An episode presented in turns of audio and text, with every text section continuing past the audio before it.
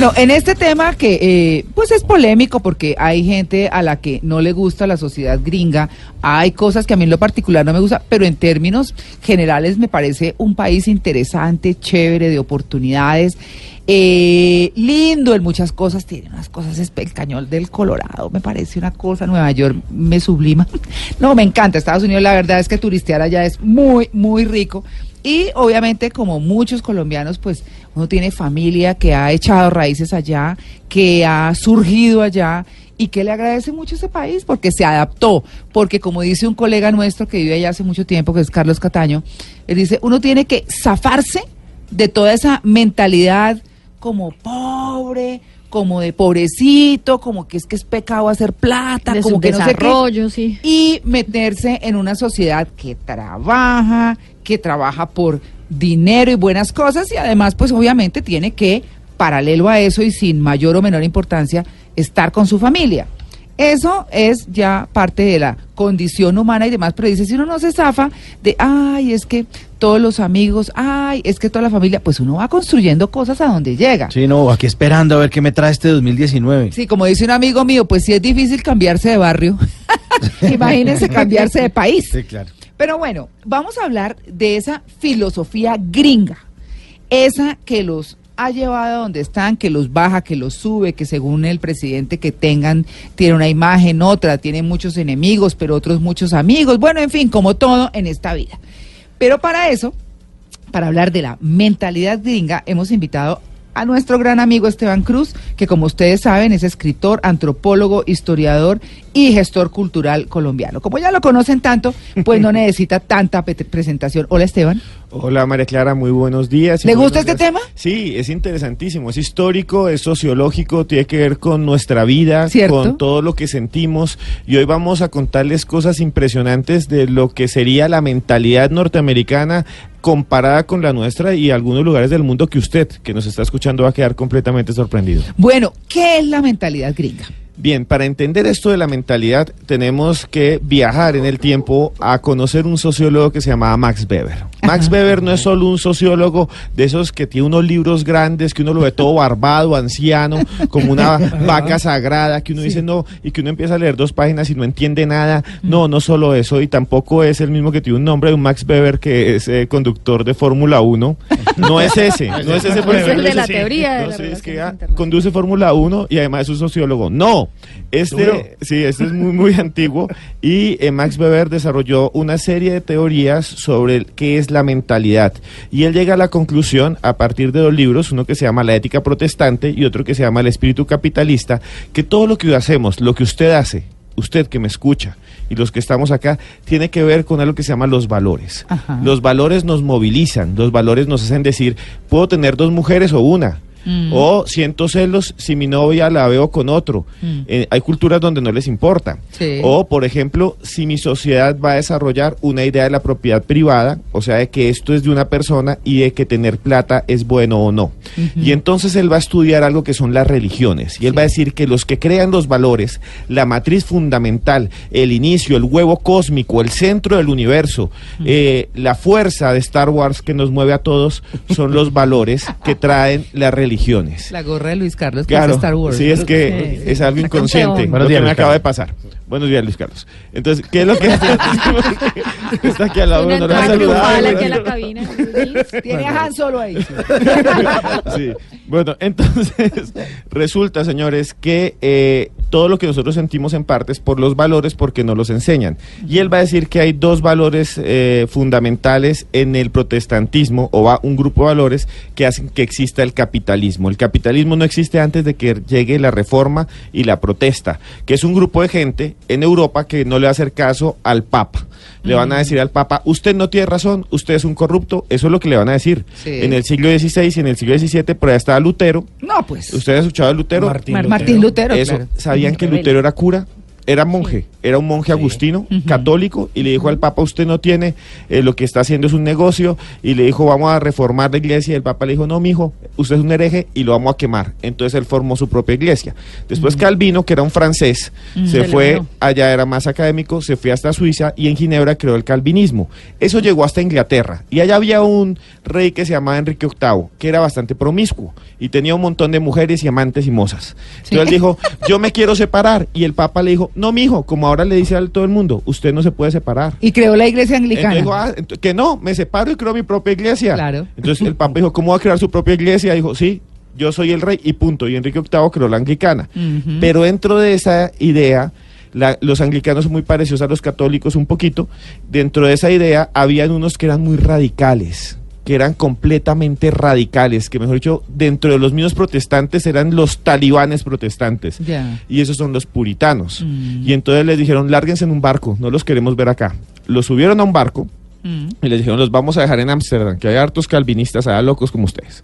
Y cuando, cuando los mandaron en el barco, y- iban para Ámsterdam, dijeron, no, aquí no los traigan, esa gente es muy radical. Y terminaron flotando en el mar y llegaron a lo que hoy es Estados Unidos. ¿Por qué no llegaron para acá? 102 ¿En personas. serio? ¿En serio? Que seríamos otro país. 102 Ah. personas que eh, llegaron a las costas eh, de Estados Unidos en 1602, si no estoy mal, en un barco llamado Mayflower, que salen un montón de películas, y dicen los teóricos que muchas de estas personas, de estas 102 personas, influenciaron a todos los millones de personas que son Estados Unidos hoy en día. ¿Y cuál es la idea? ¿Y cuál es la diferencia? Dice Max Weber que los protestantistas, los protestantistas, acabo de decir una bestialidad, los protestantes eh, dicen o piensan dentro de sus valores que Dios es alguien al que hay que imitar. Dios es alguien al que hay que llegar y hay que llegar trabajando. Mm. Porque la imagen que tiene el protestante calvinista no es el del católico que tiene a Cristo como un señor humilde que nació en un pesebre, que... Y que eh, así hay que estar todo el tiempo. eso, que anda con los menesterosos, que los cura, no. Para el protestante es el- la imagen del Jesús carpintero, del Jesús trabajador. Ustedes por eso no ven pesebres, además son iconoclastas, dicen no hay santos, rompen las figuras, eso fue una guerra terrible, rompieron los cuadros, no habían imágenes. Lo que había que hacer era que trabajar y por eso cuando usted ve Los Simpson, ve allá al reverendo Alegría trabajando en el techo, dándole duro, siempre lo muestran pintando, porque es la imagen del reverendo Mm. que es calvinista que trabaja y trabajar es llegar rápido al cielo y Mm. trabajar es llegar rápido al paraíso. En el catolicismo no, en el catolicismo trabajar no está, es, es para vivir, pero realmente los pobres es el cielo. Mm. Y por eso tenemos órdenes que se llaman mendicantes, como las hermanitas descalzas, que realmente andaban descalzas y Mm. andaban por ahí ayudando a los leprosos y eso porque mediante la humildad y la pobreza se llega más rápido al cielo. Mm. En el otro lado no, en el otro lado se trabaja duro y entre más... Y no es pecado tener plata. No, es más, si el pastor es millonario, es bendecido por Dios. En Mm. cambio, al otro lado, si el cura tiene plata, todo el mundo le cae. Si usted ve un cura allá comiendo una macpelanga en McDonald's o una macarepa allá a McDonald's y el cura paga con moneditas, no, en serio, el- usted ve el cura pagando con moneditas en una caja, todo el mundo dice, ahí está la limosna, cura ladrón. Sí. No, en serio, o, el- o, Sí. o si el, o si el cura tiene un carro Mm. fino, todo el mundo, ah, vea, eso es lo que muestran. Claro. Eso es lo que es. Y por eso el Papa sale diciendo, no quiero carros finos en la iglesia, no quiero curas con Mercedes. Eso lo dijo Sí. Francisco tan pronto subió. En el prote- protestantismo no. Si tiene una casa grande, si tiene piscina, si tiene un yate, eso significa que fue bendecido. Entonces el trabajo, el valor de trabajo modela a la sociedad norteamericana y la lleva a crear algo que se llama el capitalismo y la industria. Claro, así sea, eh, porque digamos que la media del norteamericano trabaja toda su vida para pagar su casa, para pagar su carro y para sacar adelante sus hijos. En eso le ayuda al gobierno y usted tiene la opción de trabajar, eh, de estudiar en un colegio público o en uno privado. Hay un montón de becas, hay un montón de cosas y el mismo gobierno se encarga de ayudarle a salir adelante y a tener dinero. Usted, listo, trabaje, hágalo. Aquí nos cobran impuestos por montones, no solo para robárselos, sino no los vemos representados en gran cosa. ¿No? Claro que, y además la diferencia entre la sociedad colombiana o una sociedad como la norteamericana es que allá sí es trabajandito. Pero toca. O sea, es trabajandito. Uno en la sociedad colombiana llega y se sirve un tinto. ¿Qué hubo? ¿Cómo le fue a Millonarios, muchachucha? No, le pagamos tres. Uy, véalo, véalo. Uy, trabaja chaquetica otra vez. Uy. No, en Estados Unidos usted se sienta a moler. Sí. A moler, porque además tiene un supervisor encima que le está controlando qué es lo que usted está haciendo. y no importa su apariencia. No, no importa. No importa. Usted puede ponerse el busito cada día de por medio el mismo y no pasa nada. Lo importante es que usted rinda resultados, Sí, trabaje. usted trabaje, sea honesto y le haga. Y salga adelante y trabaje por su país. A propósito de lo que decía Esteban, a nosotros en la religión nos dice eh, y, y- y nos han recalcado de que era más fácil que un camello pase por el ojo de un alfiler que un rico entre al reino de los cielos. ¿Y Sí. por qué eso es, eso es contradictorio con la misma religión? Si ese rico ha obrado bien, ha ayudado a otros, ¿por qué no va a entrar al reino Exacto. de los cielos? Es absurdo, Y- y es, es- contradictorio. Y eso es porque el catolicismo, dice Weber, se fundó sobre la idea de que la limosna, entregarle dinero a la iglesia, era más fácil llegar al cielo si tú le das plata a la iglesia. Ah, no, y ahora si tú das más es porque te estás garantizando un espacio más grande en, en el cielo. Ya hay datáfonos en algunas iglesias. Y, no, y hay una cosa muy Claro, interesante. para recibir el diezmo te lo reciben en tarjeta. En, la- con eso es en el protestantismo, pero una cosa muy interesante. Dicen varios eh, pensadores, sociólogos de esta línea, que nada más hay que ver al frente de la iglesia para ver lo que la gente piensa. Entonces usted se para frente a una iglesia católica, y esto lo digo con mucho respeto a todos los católicos. eh, todos vivimos en, en el mundo católico por ser colombianos y yo amo mi país, pero si usted se para frente a una iglesia católica, siempre va a haber una persona pidiendo dinero Limosna. limosna. Sí. Si usted se para frente a una iglesia eh, cristiana protestante, nunca va a haber eso. Lo que va a haber es un negocio. Y si es muy grande la iglesia, tiene un local y en el local venden libros o hay un café o tienen su propio negocio, pero nunca un habitante de calle pidiendo plata. Eso se va a ver frente a cualquier iglesia. Usted va, escuchen bien ustedes los que están allá al otro lado de la radio, usted va a algún lugar de peregrinación mundial católico, sea Monserrate, sea el Divino Niño del 20 de julio, sea Buga, y siempre habrá un montón de indigentes por todos lados pidiendo plata. Eso hace parte de la mentalidad, porque es una obligación darle limosna al pobre. Mm. En el protestantismo eso no es así. Hay que trabajar duro para hacer la plata, porque entre más plata tenga, más cerca estoy del paraíso. Vea usted. Está buenísimo el tema. Porque bueno, tiene y parte, digamos, de eso, de las bases religiosas. Nosotros tenemos, eh, obviamente, yo soy católica, debo decirlo, creyente y demás. Eh, siempre he dicho también en estos micrófonos que soy una católica rebelde. Hay cosas con las que no estoy de acuerdo. Esa es una de ellas, por ejemplo, porque uno ha visto personas que han llegado, y más adelante vamos a hablar de eso, ¿no? De los superhéroes, cómo son, eh, pero que han venido de muy abajo y han salido sin problema, bien, y no tiene que ser necesariamente un pecado estar bien, ni tener plata, ni nada por el estilo. Hay que trabajar, vivir rico, como a uno le gusta, como le parece, no como quieren algunos gobiernos tiranos, por ejemplo, porque eso también es así. No, pues que la gente tenga la libertad de hacer sus cosas y de trabajar por sus cosas. Eso sí, pues cuidarse de todo lo que hay alrededor, porque creo que más que cualquier otro punto, el asunto es de humanidad, de cómo somos los seres humanos. Sí, y en parte eh, los, los políticos, los científicos políticos, se llama así, la ciencia política norteamericana ha explicado el fenómeno de Donald Trump con esa, con esa mentalidad, por esa mentalidad. Porque Donald Trump representa al hombre hecho por el hombre, el tipo que trabajó desde abajo, se volvió millonario y llegó a ser presidente, y por eso le perdonan que tenga mozas, que salga con el cuento de que estaba con una actriz porno y le pague a la actriz porno. No, es en serio, ustedes Sí, busquen sí, escándalo, sí. que diga groserías a la gente, que diga un montón de cosas, que diga que llega a la Casa Blanca es a ver televisión dos horas y después sí trabaja, pues le perdonan todo porque representa el que llegó desde abajo y con trabajo llegó a ser presidente. Mm. En cambio, Hillary Clinton representaba a la que era como era la mujer del otro, entonces va a ganar. Entonces la sancionaron por eso. En América Latina no. En América Latina, muchos de los políticos empiezan a ganar votos cuando muestran que es caritativo, que no es ostentoso. Hay donde un político latinoamericano se coloque un reloj caro. Empiezan a decir, ay, ve ahí, ahí está todo lo que se roban estas Los zapatos Ferragamo. Exacto. Exacto. Y a cualquiera, a cualquiera, no solo los zapatos de Petro, sino también Ah, no a dije cualquier político, no sé por qué es de los zapatos, a cualquier político latinoamericano que lo vean en un carro caro, enseguida se la montan, porque nuestra visión del mundo es que para llegar allá a mandar hay que ser humilde, y por eso todo cantante, señor Quintero, y todo artista y futbolista latinoamericano dice, con humildad. Con humildad. Para- usted nunca la escucha un gloria sea para Dios, ¿no? Importante por ahí. Sí, pero usted ahí. nunca escucha un norteamericano diciendo humildad. di- no. Nunca. Llega y dice, eh, nunca escuchamos a Michael Jackson diciendo, no, con humildad, yo vine de un pueblo, de allá, de Indiana. Pero, pero la gloria es para Dios y mira que Falcao lo dice y es multimillonario. Sí. ¿no? Claro, Sí. claro, pero James tiene es otra visión. multimillonario. Sí, es Tiene otra Tiene otra perspectiva. visión. Bueno, él es cristiano, de Sí. hecho.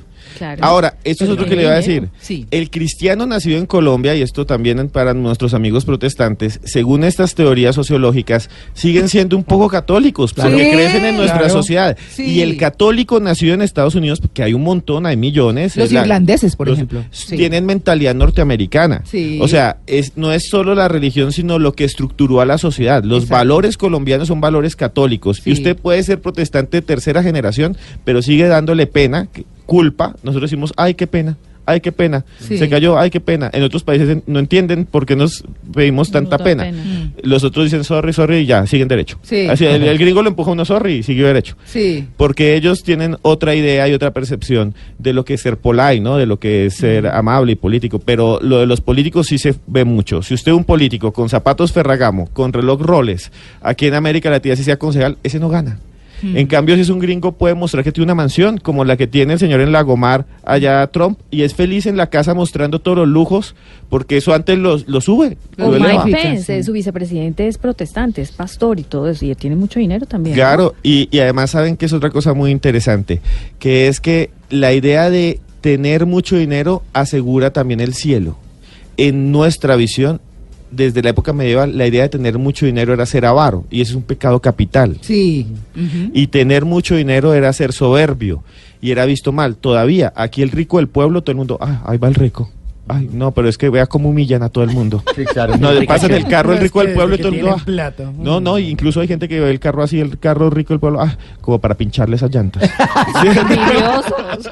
Sí, sí. Sí, se asocia con los pecados, no con la vanidad, ¿no? Con la pereza también, con, con la avaricia. Solo Ay, pecados. sí, yo creo que, bueno, la vida hay que mirarla de una mejor manera, ¿no? No tan radical, eh, pero sí coger como lo bueno de todo, ¿cierto? Hacer una vida, pues, digna y demás. Pero bueno, estamos hablando de eso, de la mentalidad gringa. Decíamos en nuestra, en nuestra promo, como decimos aquí en la promoción del programa, que los gringos son inclusive más prácticos que los alemanes, que son infinitamente cuadriculados. De eso vamos a estar hablando, 8 y 30, ya regresamos, estamos en Blue Jeans de Blue Radio.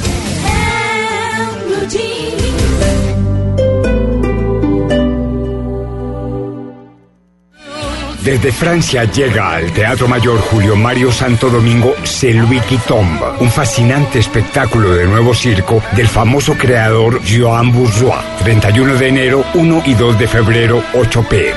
Compre ya sus entradas a través de primera fila o en taquillas del teatro. Apoya Bancolombia y Caracol Televisión. Invita a Blue Radio y Alcaldía Mayor. Bogotá, mejor para todos. Más información www.teatromayor.org. Código PULEP DQH509. De lunes a viernes a las 7.30 de la noche, Blue Radio presenta un programa para los que no creen que todo está inventado. Tecnología, innovación, avances, descripción, términos, aplicación, uso. Todo lo que se inventó o está por inventarse está en La Nube. Tecnología e innovación en el lenguaje que todos entienden. La Nube. Con Juanita Kremer y Andrés Murcia. Ahora a las 7.30 de la noche por Blue Radio y bluradio.com. La nueva alternativa.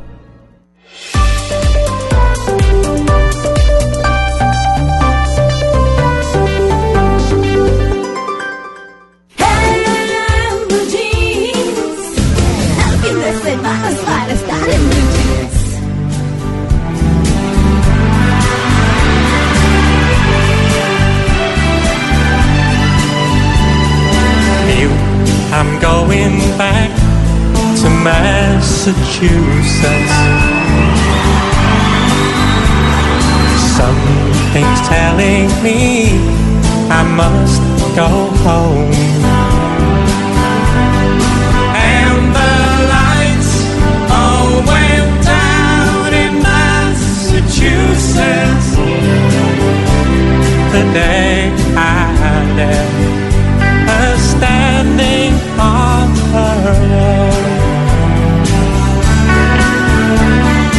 Trying to hitch a ride to San Francisco.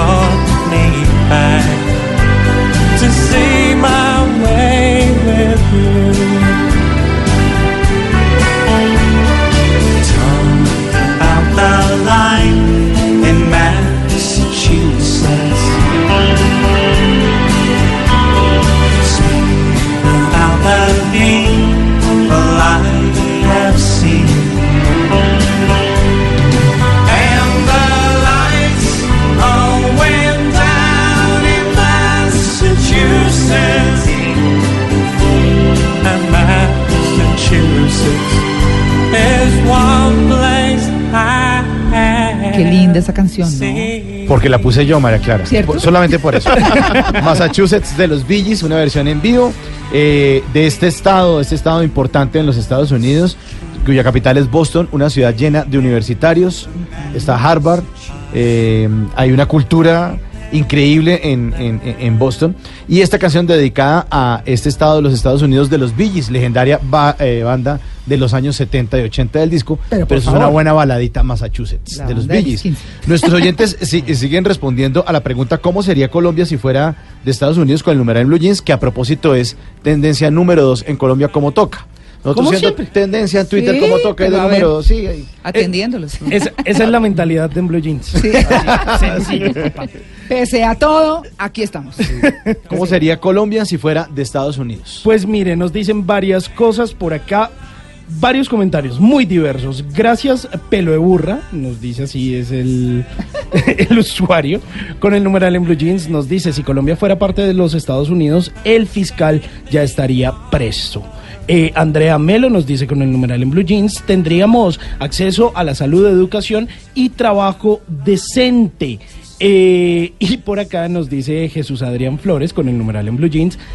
Colombia no tendría tanta belleza, estaríamos todos súper obesos, nunca hubiéramos probado la lechona, el tamal, el asado huilense, la bandeja paisa, no, mejor dicho, no seríamos Colombia. Saludos desde Acevedo Huila. Bueno, pero y además hablando del trabajo decente en Estados Unidos, todos los trabajos son decentes. Si usted claro. trabaja en Estados Unidos limpiando baños, es un trabajo decente. Y lo respetan. Y a la gente no le da pena trabajar en esos, en esos eh, empleos. Claro. Además, sabe, una de las cosas más importantes eh, de, de esa sociedad, yo que tuve la oportunidad de vivir allá, es que usted puede o lavar platos, o ser un mesero, o recoger la basura, o Les va muy bien a los que o la vender, basura. o vender tamales en la calle, y la gente lo aprecia a usted no por su profesión, no por, No por su oficio. no por su oficio, Ajá. sino por lo que usted es. Exacto. Y se trata de igual a igual con respeto.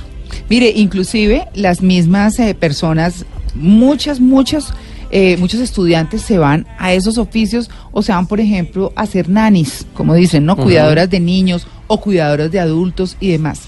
Y los tratan muy distinto a como se trata aquí a una empleada del servicio doméstico. Allá es un colaborador, acá es la servidumbre. Exacta. Aquí es la servidumbre. Aquí es la sirvienta, como dicen, horrible, que me parece horrible. Horrible.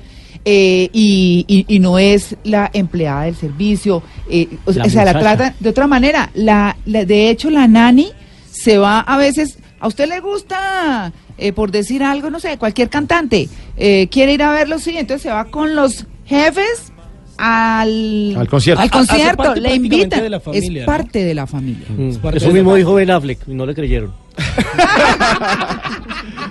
Bueno, hay una cosa muy interesante con eso, María Clara, que es eh, nuestra mentalidad de tener a las otras personas trabajando para nosotros es una idea de la colonia. Sí. Aquí se tenía al otro como el sirviente, por eso se llama la servidumbre. Incluso aquí en Bogotá, los que están en Bogotá, cuando a una casa chapinero vieja, Mm. tiene una puertica chiquita al lado y no es eso que es, era para que entraran los criados, Sí. para que no entraran por la sala y no los vieran. Todavía hacen aquí edificios de apartamentos muy lujosos con entrada de servidumbre, les Es quiero cierto. decir.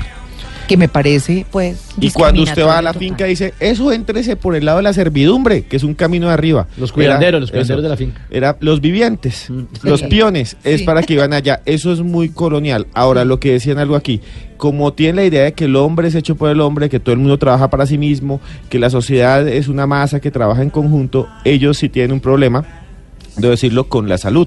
Mm. Entonces ellos no tienen buen sistema de salud, tienen mejores sistemas de salud de otros países menos desarrollados. Si alguien es pobre y no tiene un seguro de salud y se parte una pata, ahí quedó engarzado toda la vida. Y en parte del problema es porque ellos siguen pensando en que si usted quiere salud, es de su plata que tiene que pagar la salud, el Estado no.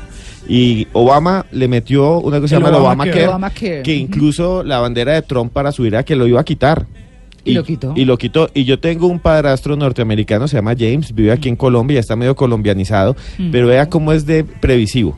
James se acuesta a dormir, un saludo a él si me escucha. y él se acuesta a dormir y abajo de la cama o por ahí cerca tiene una linterna y un tarro de agua. Y yo siempre digo, ¿para qué carga eso? ¿Y por qué lo mete abajo? Por si tiembla. Y yo, pero aquí en Colombia no tiembla. No, por si tiembla. porque ellos están acostumbrados desde niños A les ser enseñaron eso. A ser realistas. A ser de sí, Pero allá, de todas maneras, el Social Security no es tan malo. no es tan extendido.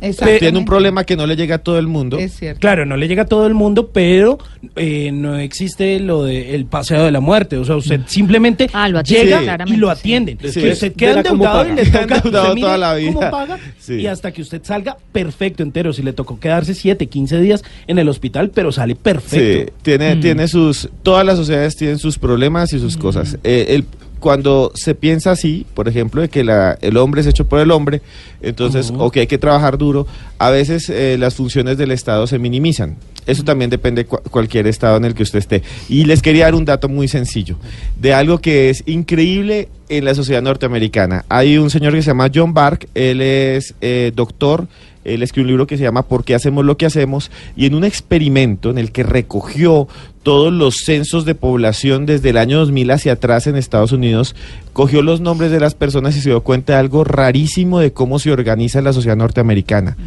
La mayoría de los que se llaman o los bautizaron como George se fueron a vivir a Georgia.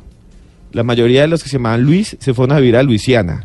Ah, la Georgia, mayoría de los que se llamaban sí. Sí, eh, la mayoría de los que se llamaban, por ejemplo, Carolina, las mujeres, o Caroline, se fueron a vivir a las Carolinas. Sí. Y él dice que eso sucede porque la sociedad está tan esquematizada que inconscientemente la gente se va a vivir allá porque cree que ese es su puesto. Ah, vea usted. Bueno, ahí está ese dato. Vamos a seguir hablando de este tema que está interesantísimo y sobre el cual pues nuestros oyentes han estado opinando muchísimo, felicitándonos por el tema.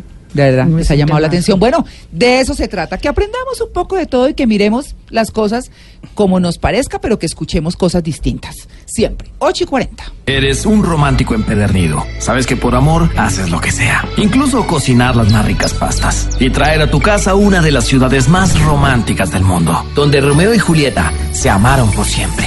Sin duda, eres un campeón. Una de las capitales mundiales de la ópera. Para ti, nada es imposible. Apuesto a que eso no se lo esperaba. Pastas Verona. Si sabes de amor, sabes de pasta. Trabajamos pensando en usted. Antes del sonido envolvente estaba el cine mudo. Antes de la grabación digital estuvo el celuloide. Antes de los multiplex estaban los grandes teatros. En Blue Jeans, un vistazo al pasado del cine en 35 milímetros.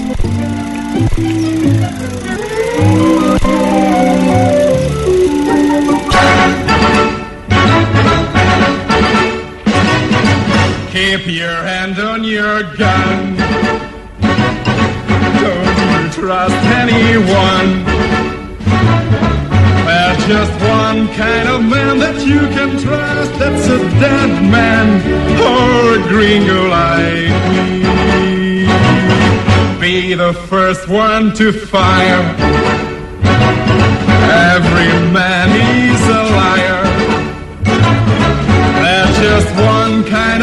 Y hoy en la sección del recuerdo cinematográfico en este lunes festivo aquí en Blue Jeans, pues ya que estamos hablando de la mentalidad gringa Sí. y de cómo piensan algunos, pues el término gringo pues ha aparecido en varias películas justamente y en algunos títulos de ellas y estamos arrancando con una cinta que nos lleva al viejo oeste. La película se llama Gringo de 1963 protagonizada por Richard Harrison y era la historia de un americano pero que había sido criado en una familia modesta de mexicanos y tras luchar contra el régimen junto a la guerrilla descubre que unos bandidos habían asesinado a, su padre adoptivo y a su hermano.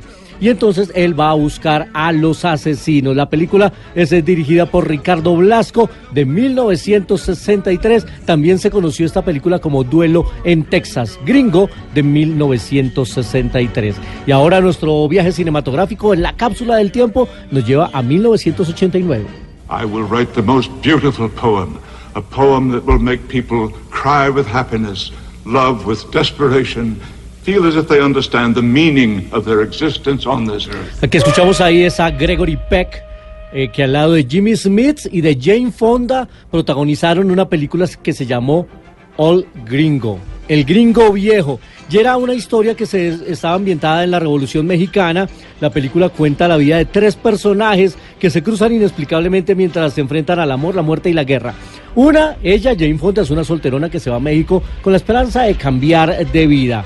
El otro es un periodista retirado aventurero que vaga por el desierto buscándole sentido a los últimos años de su vida. Y el último es un general del ejército, es de Jimmy Smith, cuya vida gira en torno a la revolución y a su amor por Harriet. La película dirigida por Luis Puenzo es de 1989 y se llamó El Gringo Viejo. Y la más reciente nos trae como protagonista al señor Mel Gibson.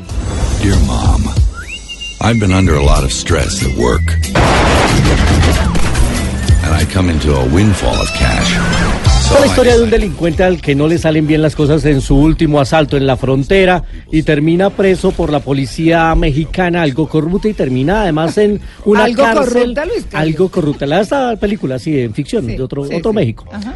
Y termina él en una prisión que más parece un pequeño pueblo, un infierno grande en la que él, como es el único norteamericano, le dicen el gringo. Atrapen al gringo o vacaciones es- explosivas es el título de esta película protagonizada por Mel Gibson. Estaba también Jesús Ochoa, Dolores Heredia, la mexicana, que la recordamos haciendo el papel de la mamá de mm, Juan Gabriel en la serie eh, ¿De Telemundo? de Telemundo y ah, fue es dirigida por Adrian Grunberg, este fue el debut cinematográfico de Adrian Grunberg que este año 2019 nos va a traer la última y despedida película de Rambo. Va a ser el director, porque así como Silvestre Salón ya se despide de Rocky en Creed, también ya se despide de Rambo este año.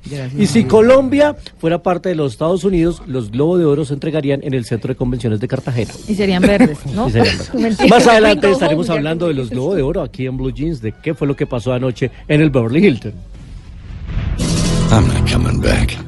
¿Quiénes son? Yo soy la mayor de cuatro hermanos y la única mujer. ¿Cómo ha sido su vida? No, no creíamos en que lo nuestro podía tener una dimensión especial. ¿Qué nos falta por conocer? Y como él tenía un trauma por los brackets, yo no me reía. Todas las respuestas sobre los más grandes del mundo del espectáculo en Se dice de mí. Quisiera que me recuerden a través Se dice de mí. Este lunes festivo a las 10 de la mañana con la historia de Fanny Lu, una de las cantantes más exitosas de nuestro país. Se dice de mí. Este lunes festivo por Blue Radio y bluradio.com. La nueva alternativa.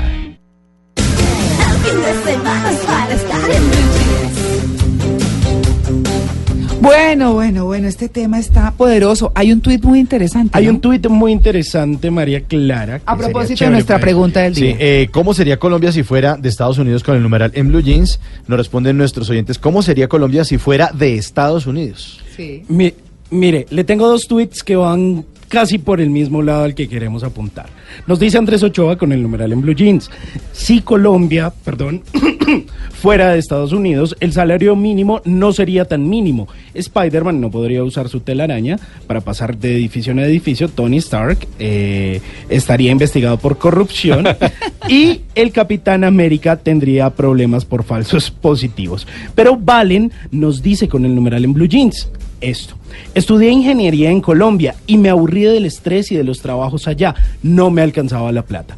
Ahora soy mesera en Nueva York. Soy feliz, me encanta el servicio y los oficios y me alcanza para vivir, ahorrar, viajar y hacer lo que quiera. Ustedes saben que un mesero en Estados Unidos, en los solos tips, o sea, en las propinas, se gana un muy buen dinero porque es hasta el 20% con libertad de lo que el eh, consumidor quiere pagar.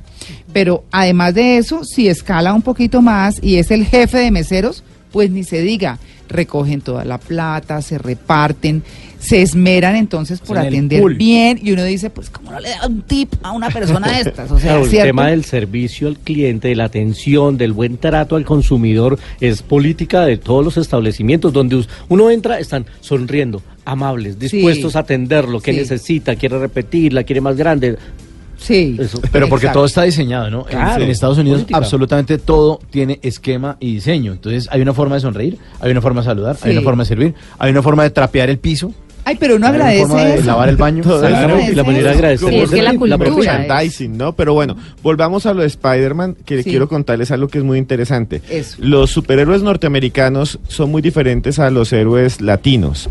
Y no so- cuando hablo latinos no hablo de Latinoamérica, sino también hablo de España, hablo de Portugal, hablo de los países que hasta Rumania, o sea, Rumania también es un país latino. En España, eh, a partir del siglo XVI, en 1554 se publicó una antinovela que es famosísima y que inicia el género de la picaresca. ¿Qué es la picaresca? Un antihéroe, que chistoso, que eh, con sus problemas de pobreza es un tipo pobre, sino que con sus marrullerías, con arreglar las cosas mal y con un montón de cosas logra eh, con la suya.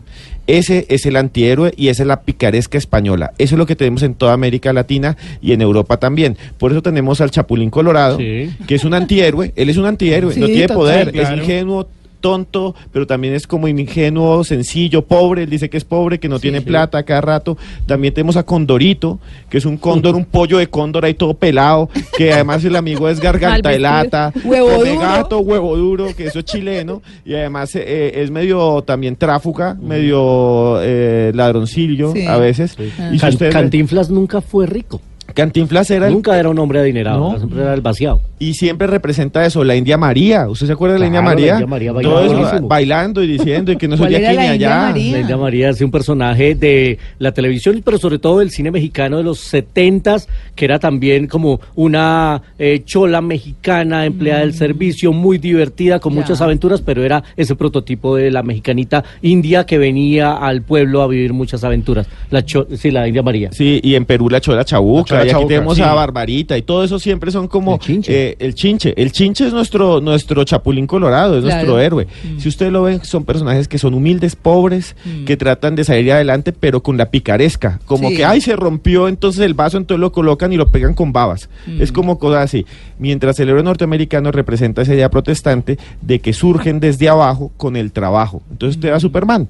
Superman eh, eh, fue hecho por judíos y es un Moisés intergaláctico, está escrito casi, sí. Está bueno. Sí, claro. Eh, Moisés intergaláctico, Schuster, Claro, es un migrante. Sí, sí, Schuster y Siegel so- eran dos judíos, le vendieron Superman como por 30 dólares a una compañía que se llamaba Detective Comics y, y lo publicaron y después no les dieron ni un peso, murieron casi en la miseria, pero bueno, los creadores de Superman eran judíos y dijeron que se inspiraron en Moisés.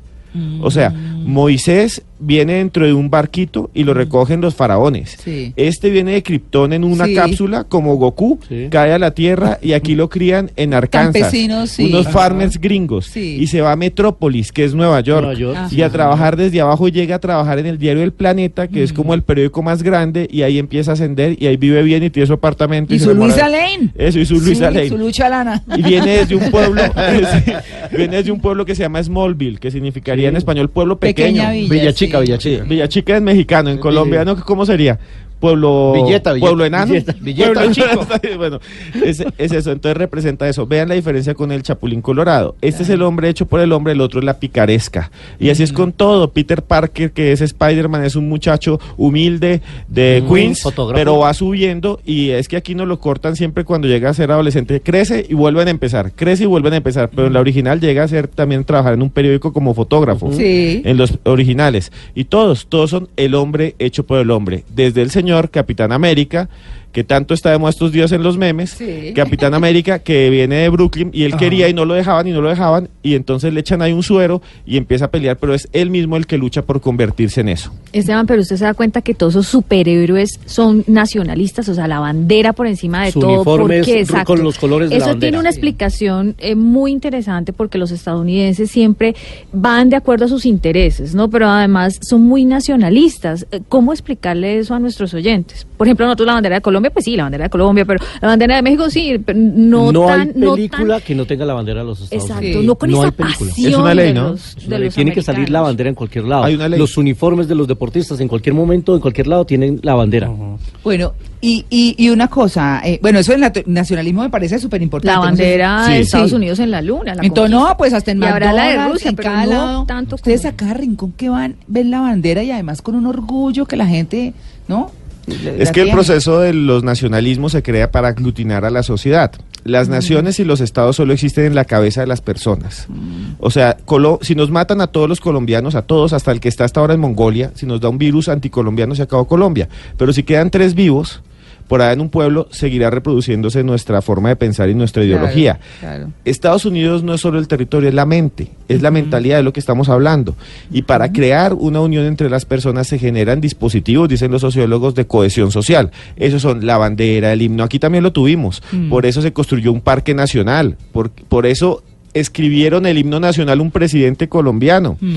Porque no había aquí la nación, sino esto era los Estados Unidos de Colombia. Nosotros fuimos los Estados Unidos de Colombia Sí. hasta la regeneración y Rafael Núñez, él mismo escribió el himno y, el, y pusieron la bandera y acabaron con los estados soberanos que existían en ese entonces para crear la nación. Entonces surge el cementerio nacional, que en Colombia es el cementerio central, pero en todos los lugares están, la bandera, el escudo, el himno, todo eso para unir a la gente. Ahora aquí nos une muchísimo el fútbol.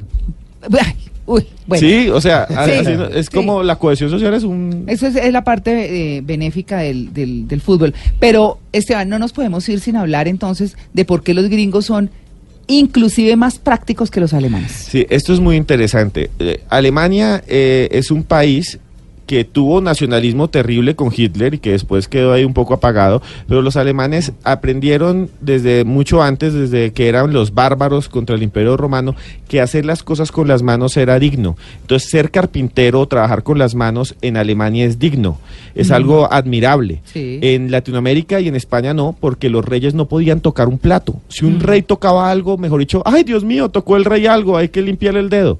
Porque no podían, los reyes, nadie, ni los nobles. Y entonces... Eso pasaba hasta en Italia con los Medici, por ejemplo, que claro. en Florencia crearon esa, esa conexión entre un edificio y otro eh, con un eh, túnel aéreo, con un pasadizo, para que ellos no se juntaran con el pueblo. Es que eso viene latino, es latino. En cambio, los alemanes sí, pero los norteamericanos, cuando los calvinistas se van, ellos desarrollan una idea completamente más fuerte. Se trabaja con las manos y con la cabeza. Ajá. Entonces los alemanes van a hacer máquinas, pero los gringos van a decir, podemos hacer máquinas, pero también podemos pensar en mercadotecnia, en vender, en hacer plata, y el capitalismo explota.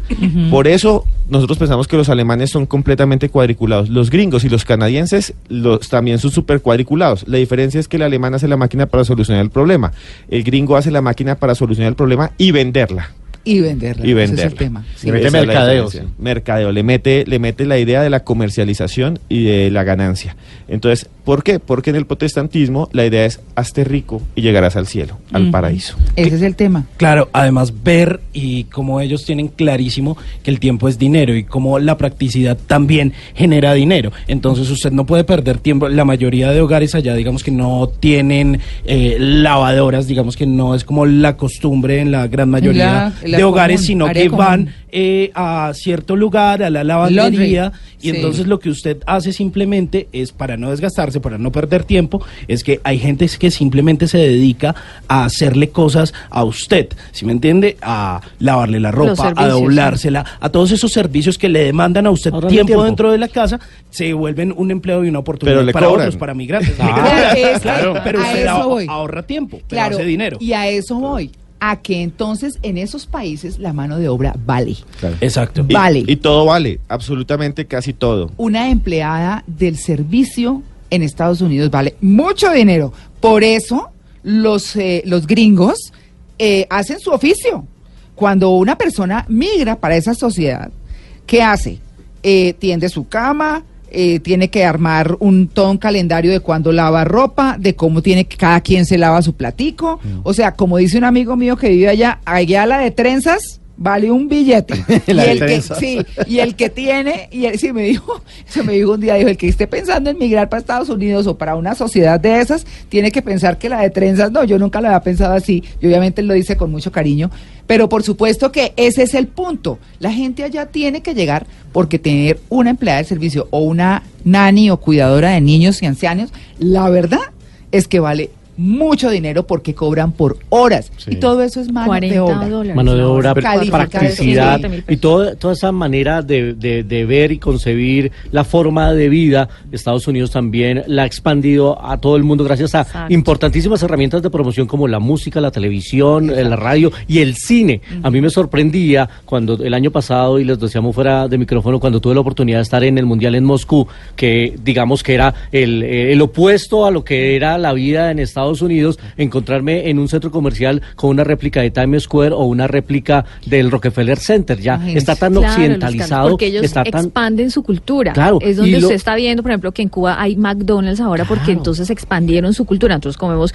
McDonald's, las barbecue, todo lo que es barbecue Las de películas ellos, que las estaban alitas presentando allá- picantes, toda esa comida, pero eso es expansión de su cultura, porque es una teoría que ellos tienen, que no solamente son los hegemones, como decía María Clara al inicio del programa, son la potencia del mundo, la potencia del mundo no solamente en el tema militar, es un No, tema cultural. cultural. Las películas que estaban presentando allá en los cines de Moscú eran Los Increíbles y Misión Imposible. Eso se llama el poder, el poder blando. Acá Eso habla Moisés hard Naim. power, soft power, se llama eso, Eh, sí. Moisés Naim habla en el, el- el libro El fin del poder, habla del poder blando, de cómo hay cosas en la cultura que, claro, está tan fuerte Estados Unidos que está en, está en, en Moscú, sin ningún problema. Sin ningún problema. Sin ningún Allá. problema. Ahí está.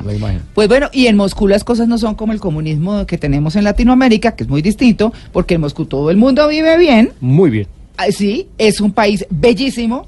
La gente no está saliendo en desbandadas, pues como lo que viven allá, se acoplan allá, está volviendo el viejo comunismo, según nos dijo, nos dijeron en su momento, en el momento del mundial, las personas que vinieron de Rusia acá a contarnos cómo era la cultura, cómo eran los que están volviendo el viejo comunismo y de todas maneras, fíjense, son los extremos, pero con qué? Con el bienestar general. No con coger a un pueblo y arrastrarlo, pues, ahí sí, a lo, a lo ojo, el camello en el ojo de una aguja que un rico no sé qué. Entonces, esa cosa, no, sino todo el mundo trabaje dignamente y hágale. Eso es lo que hay que hacer, ¿no? Pero bueno, eso somos, Esteban. Eso somos y nuestro país es muy bonito, Sí. la pasamos muy bien, somos lo que somos. Yo acabo de llegar de Santander, Mm. estuve en un pueblo que se llama Florian, un saludo a toda la gente de Florian. Allá hay una caverna gigante, Mm. caen tres cascadas, yo nunca había visto algo tan hermoso. Fui a otro pueblo que se llama La Paz, un saludo a la gente de La Paz Santander con una cueva que se llama el Hoyo del Aire, es un hoyo que tiene 330 metros de caída, nadie sabe qué hay en el fondo, tiene cuevas, ahí les tomé fotos. Si quieren Mm. pueden verlas en mi Instagram. Allá estuvo Solarte, Solarte metió esa cosa. Sí, se metió hasta Sí. el borde, pero no llegaron hasta la cueva. Pueden ver fotos en mi Instagram, que es arroba cruz escribiente, para que vean lo lindo que es Colombia. Y también pueden ver en mi Twitter, en mi Twitter también fotos que es arroba cruz escribiente, para que vean qué bonito es Colombia. Y si les gusta cómo hablo yo, me encuentran en bla bla blue también aquí con el doctor Quintero. Y a las 10 de la noche, de lunes días, a jueves. De lunes a jueves. Y también, eh, si les gusta cómo hablo, yo tengo un libro que se llama Expedientes X Colombia. En cualquier librería del país, diga, quiero un libro de Esteban Cruz, ahí le sacan un montón. No se va a asustar. Pero hay, sí, porque hay unos que son aterradores. Y, y ahí lo consiguen en cualquier librería. Y ahí están los libros de Esteban Cruz Niños. Se les quiere mucho. Ahí está diciendo, eh, muchas gracias Esteban por venir, está diciendo Perdigón que Juan Carlos Solarte se la pasa metido en huecos. Bueno, bien, Eh. nueve en punto de la mañana. Esteban, Nuevas muchas gracias. oscuras. Esto estuvo interesantísimo, tocado desde otro punto de vista, que es de lo que se trata. No es que este es gringo y este... No, no, no, no, no. No, Es ni qué estamos somos, promoviendo cómo somos. nada. ¿no? Exactamente. Ni nos no. vamos a ir, ¿no? ¿no? Sí. Estamos explicando. Sí, Tratando de entender. Tratando de Exactamente. entender. 9 y 1, ya regresamos. Estamos en Blue Jeans de Blue Radio. Blue jeans.